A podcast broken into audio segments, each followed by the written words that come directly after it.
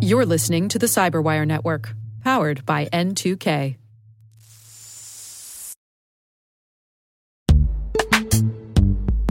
This episode is brought to you by Palo Alto Networks, the leader in cybersecurity.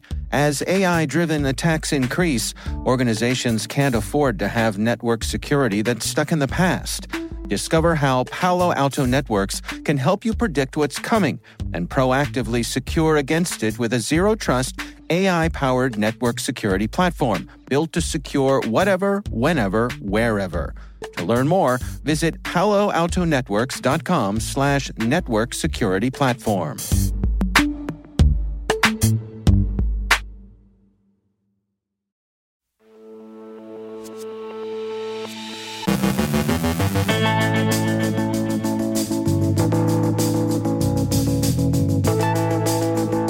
Politically motivated hacktivism in Belarus, the Taliban's data grab in Afghanistan, four rising ransomware operations, Mike Benjamin from Black Lotus Labs on UDP Reflectors.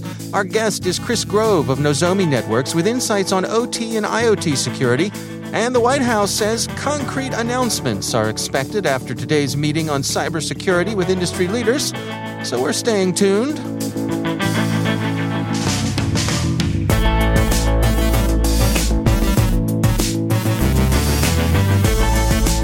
From the CyberWire studios at Data Tribe, I'm Dave Bittner with your CyberWire summary for Wednesday, August 25th, 2021.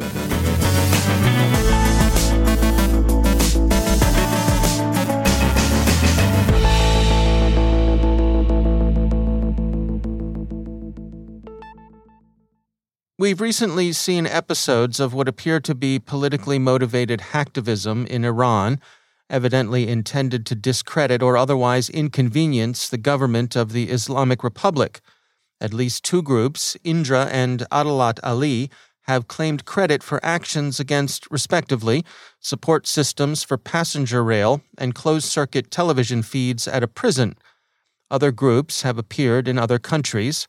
Dissident hacktivists appear to have intensified their efforts against the government of President Lukashenko the Belarusian cyber partisans, Bloomberg reports, claim to have compromised a large number of official databases, including lists of alleged police informants, personal information about top government officials and spies, video footage gathered from police drones and detention centers, and secret recordings of phone calls from a government wiretapping system.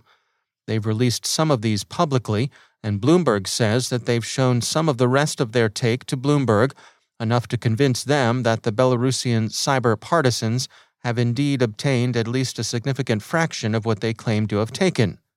Releasing lists of informants or personal information about government officials and operators are always a serious matter, whatever one thinks of the much criticized Belarusian regime, generally regarded as the last traditional dictatorship remaining in Europe. Doxing has consequences for its targets even in societies with strong civic institutions and a tradition of the rule of law, neither of which are to be expected in most parts of the near abroad, least of all in Belarus. Compromise of such information is unlikely in the long run to play out benignly in Minsk. In any case, the Belarusian cyber partisans' aim is the overthrow of President Lukashenko's regime. The cyber partisans said, quote, Operation Heatwave is part of a general plan to free the Belarusian people from tyranny. That the hack they claim to have carried out actually took place in some form isn't in doubt. Last Wednesday, the Moscow Times reported the Belarusian court designated the cyber partisans as an extremist organization, taking official notice of their cyber operations. The fact that data can be toxic, whatever government collects it, may be seen elsewhere. Concern persists over the growing likelihood that the Taliban will exploit data seized from the wreckage of the former U.S. supported Afghan regime. Politico reports on the ongoing U.S. effort to contain the damage. Their story observes that, quote, telecom companies store reams of records on who Afghan users have called and where they've been. Government databases include records of foreign funded projects and associated personnel records, and stashes of biometric data like fingerprints make people easy to identify. Much of this data, the biometrics aside, which are of a different nature and more directly related to security and intelligence, are of the sort routinely gathered in the ordinary course of doing business. Telcos keep call records, for example, and project managers have to account for how they're spending their resources and on how their projects are doing with respect to cost, schedule, and performance. Even the U.S. had to scramble to either destroy or evacuate records it held on the ground it's unlikely that the former regime even reached the point of scrambling, and the Taliban is thought unlikely to show restraint in exploitation of whatever it can collect. Palo Alto Network's Unit 42 describes four rising ransomware operations Hive, Hello Kitty, Lockbit 2.0, and Avos Locker. The gangs behind them run complex and effective extortion campaigns. Unit 42 expects them to become increasingly prevalent.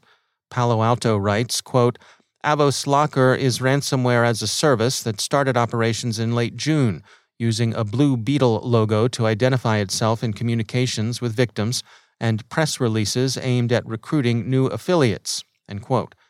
Its operations claim to have counted coup against the organizations in Belgium, Lebanon, Spain, the UAE, the UK, and the US.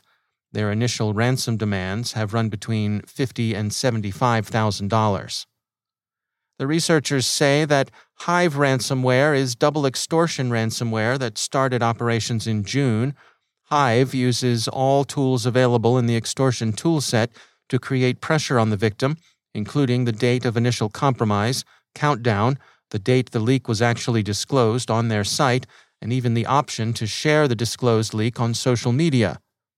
Hello Kitty isn't a true newcomer, but it's on the rise in any case. Palo Alto says they've tracked it since 2020. It began as a Windows shop, but last month it fielded a Linux variant that worked against VMware's ESXi hypervisor, a product that's widely used in cloud and on premises data centers. Hello Kitty asks for a lot, as much as $10 million but the researchers say the gang has so far been paid only three times, and that their total take has amounted to around a million and a half dollars. Lockbit 2.0 is the venerable operator, coming in at a positively hoary by gangland standards, three years of age. Like Avos Locker, it's a ransomware as a service provider.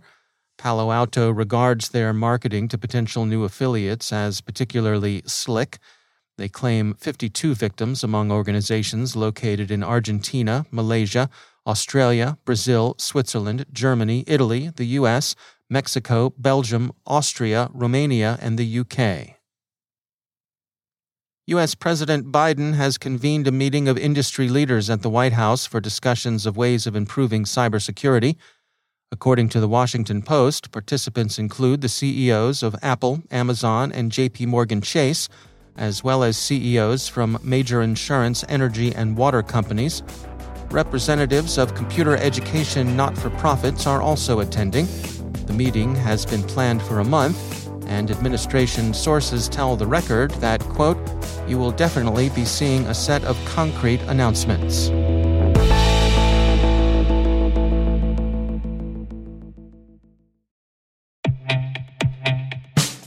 In the complex world of enterprise identity, securing legacy web apps at scale can be daunting. Strata Identity makes it simple.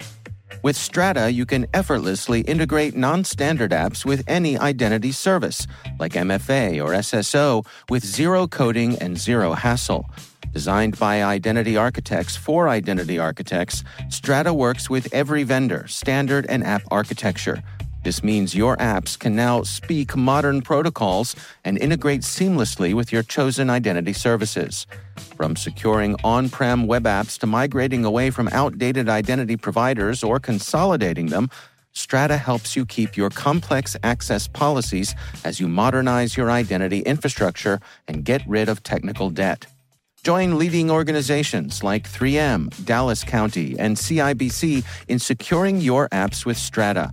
Visit strata.io slash cyberwire, share your identity security priorities, and receive a complimentary pair of AirPods Pro. Offer valid for organizations with over 5,000 employees. Connect today at strata.io slash cyberwire.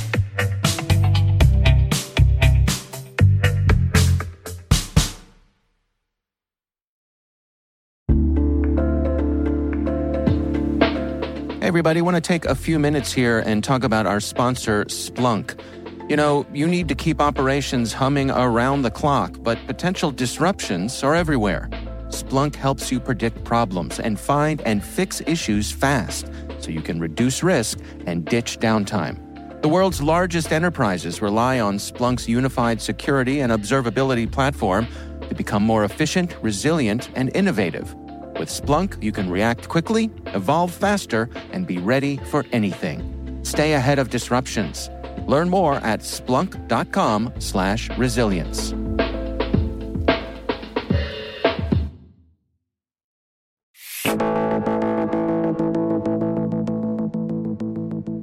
The team at Nozomi Networks recently released the latest version of their OT IoT security report, reviewing the incidents and trends they've been tracking in the first half of this year. I checked in with Chris Grove, security strategist at Nozomi Networks, for highlights from the report. So, first, the sector that most vulnerabilities have been found in recently is the critical manufacturing sector. So, the types of devices you'll find in there are programmable logic controllers or they're PLCs and um, they come from companies like Rockwell, Siemens, and others. Um, we're not throwing anyone under the bus here. I'm not mentioning them because they've had a certain number of vulnerabilities, but typically the manufacturers you'll find in the operations side are not the same ones that we'll find on the IT side.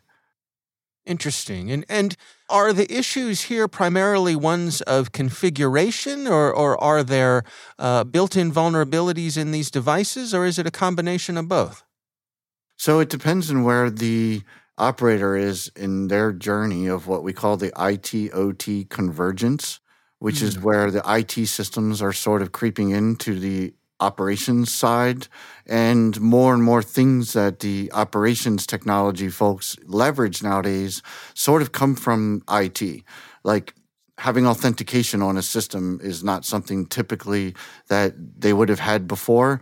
So in order to bring it in, they would bring in IT type technologies to to get there. The problem is that the technologies are so different and the teams that work on them are, are so different that the languages that they use are could be totally different as well. And um, so it's going to really depend on where they are in their journey. If they still have an IT cybersecurity team that doesn't know where the factory is, they don't know anyone out there at the plant, they're going to be more challenged to solving these types of problems than someone who has a fully integrated cybersecurity team on the operations side, and then they understand the ramifications of, of those vulnerabilities. But if I just simplify it, generally, the operations technology vendors are producing what's called insecure by design products that these PLCs and these um, remote terminal units and this OT hardware is not designed to withstand an attack. It doesn't have built in defenses, it doesn't have update mechanisms or authentication, even built in firewalling, virus scanning. None of that stuff exists in these industrial controllers. So the vulnerabilities that we find tend to be much more important because we rely on this hardened layer around that operations technology to protect it. So a vulnerability in an IT system could lead to something much worse.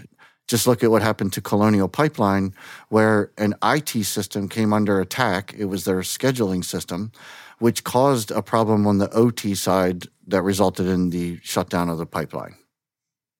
So, what are the recommendations here? How, how do you suggest that folks best go about uh, defending themselves? So, first, a mature cybersecurity program is going to be the best defense. So, uh, start investing last year is the best. right. you need it in place before the incident happens. It's when you're in the midst of an emergency, it's not the right time to start shopping for defenses. Doing tabletop exercises and asking the organization the tough questions that many times don't get asked. Like, we got breached. Let's first let's move to a post breach mentality. Let's not pretend like our defenses are working. They got in. just like these other hard targets, they get broken into. So let's stop pretending like it's never going to happen. Let's say that it happened. What do we need to move forward? What tools will we need? What data will we need? How do we recover these systems and get them back in our control? And then how do we make that whole process better? And in many cases, they're going to find out the things that they need were visibility. They needed to know the blast radius of the attackers, how they got in, where did they go, where are they now, where are they lurking, and where are they going to emerge from once we clean this environment up. And then they're going to need backups, and backups not just for machines, but operational backup. How do you restore operations when multiple components are down? And mm-hmm. that's a little bit more than just putting data together. That's restarting a complicated machine. And then SaaS, software as a service. But um, the number one thing organizations can do is really move to that post breach mentality. Stop pretending like the defenses will always be there. We have to start thinking that the attackers are here today. We just haven't detected them yet. And whether it's nation state actors or whether it's ransomware operators, their sophistication is much higher now than it used to be. And um, it's not a matter of if, it's a matter of when. So we have to really start preparing for that day. That's Chris Grove from Nozomi Networks.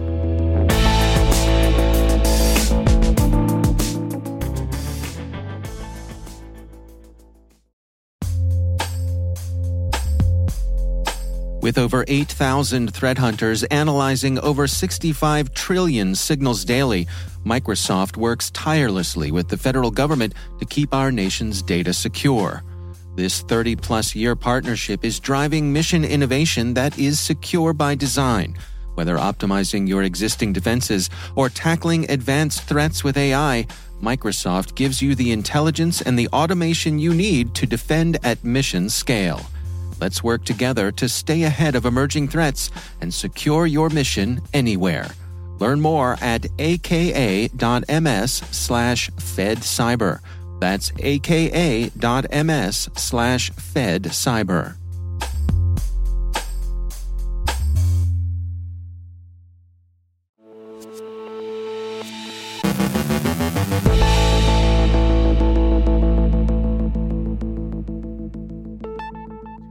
And I'm pleased to be joined once again by Mike Benjamin. He's the Vice President of Security and Head of Black Lotus Labs at Lumen Technologies. Mike, it's always great to have you back. Um, I wanted to touch base with you today on something we've been seeing a, a bit more in the news, and that's uh, ransom DDoS. Um, a little bit different. First of all, can you give us a little background and, and describe to us how do you define ransom DDoS? Yeah, absolutely. So the ransom DDoS space, or you'll also hear it called DDoS extortion, uh, just to remove confusion with ransomware, really mm. is in a, a place where an actor threatens to, or actually does, denial of service attack you as the victim and then demand money to not do it again. And so, either by just the risk of it occurring or the proof that they can do it, they're hoping that you pay them financially to avoid further outage or further impact to whatever it is they're trying to knock off the internet. Now, is this a new thing? I, I have a recollection of, of hearing of, of, this sort of thing in the past. Unfortunately, it's not new. Uh, we've we've been tracking this for a number of years, and most recently, uh, in the late summer last year, there was a large resurgence of this occurring. And, and really, what's changed throughout time is whether they launch attacks, how big they are, how much money they ask for, things like that. So last year was unique that they were attacking the vast majority of the time. In years past, we had just seen them threaten. And this year, after a lull throughout the winter, we're seeing it come back. And again, they're attacking. And so rather than just sending an email and hoping they make a few dollars, they are causing impact and they are launching attacks. And so, similar to the campaigns we saw last year, but, but like you said, uh, it, it did occur and then it stopped and now it's back again. Hmm. And, and, what's going on in terms of being able to figure out who might be behind this? Well, eh, the work that we do at Black Lotus Labs, we are using network data in order to trace back where attacks come from, and that's that's true of malware. It's true of you know accessing a remote access trojan, whatever it is, but also true of denial of service attacks. And so we work with other network providers, uh, and we try to find where the origin of an attack is. And some attacks are straightforward because they come in an unspoofed manner, uh, very often from a Linux system of some sort, often an IoT device or an IoT DDoS botnet. But in some cases, or the most common these days, is coming from a spoofed origin. And so it does require a little bit extra work in order to find where that spoofed origin is. And then to work with whatever that sort of stub of the internet is, that first front door into the internet, to make sure that they're deploying anti-spoofing technology and making sure that that, that first entrance can't allow that packet into the internet. When it comes to, to the DDoSing itself, what's the scale that we're talking about here? Well, attacks in general these days can get into a relatively common occurrence of hundreds of gigabits a second. In the hmm. case of this particular actor, the last few weeks, what we've been seeing is more in the tens of gigabits. But if you think about your, your average connection to your average company, tens of gigabits is more than enough to cause a material impact to network connectivity. You know, thankfully for a larger infrastructure, that's not going to cause that big of an impact. But even folks with large capacity may have applications sit on a single server. Tens of gigabits of inbound traffic can cause a problem for most most any server. And so, what's your advice for folks to prevent this? Well, the first is making sure that there's filtering on protocols that aren't needed as, as far upstream as possible. So the protocols that are used in those those UDP attacks are what we would call reflection or amplification attacks, where a request is sent to a real server, but the response is sent to where the actor spoofed it from. And so that being the victim. So major DNS servers, NTP, a number of other services will, will be the source of the packet. However, while we all do need DNS and NTP in most of our infrastructure, we don't need it on every IP address. And the actor is using things like connectionless LDAP, Memcached, SSDP, these other protocols that most of us don't need at the perimeter of our, our network. And so filtering those entirely and then going back to the DNS and the NTP we do need and rate limiting them to the point where if an attack does happen to hit the real place we pull our NTP or our DNS through, at least it's not knocking the entirety of the network connection down. So that's sort of step one is making sure the front door is as closed as possible. The next is thinking about how to distribute applications and distribute infrastructure and put things in more places. Obviously, it's harder to attack something if it exists in more places. But at the end of the day, there does hit a volume. And while I said earlier that we see tens or hundreds of gigabits, we have seen terabits of, of attack traffic. At some point, it does require DDoS mitigation from an upstream. At some point, it does need some help, but those other things can be there to help along the way. All right. Well, good advice as always. Mike Benjamin, thanks for joining us.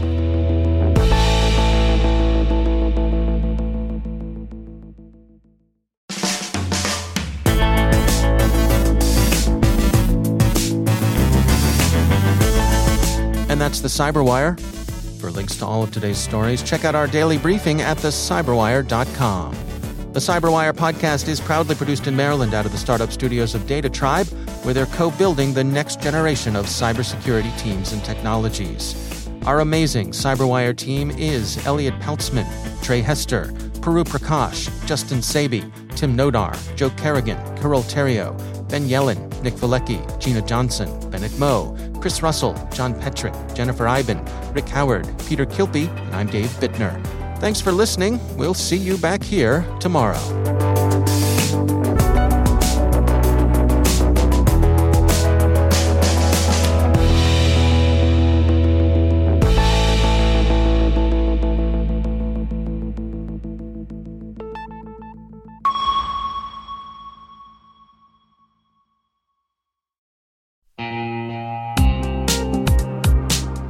Managing the requirements for modern security programs is increasingly challenging and time consuming. Enter Vanta. Vanta gives you one place to centralize and scale your security program. Quickly assess risk, streamline security reviews, and automate compliance for ISO 27001, SOC 2, and more you can leverage Vanta's market leading trust management platform to unify risk management and secure the trust of your customers. Plus, use Vanta AI to save time when completing security questionnaires. Cyberwire daily listeners can get $1,000 off by going to vanta.com slash cyber. That's V-A-N-T-A dot com slash cyber.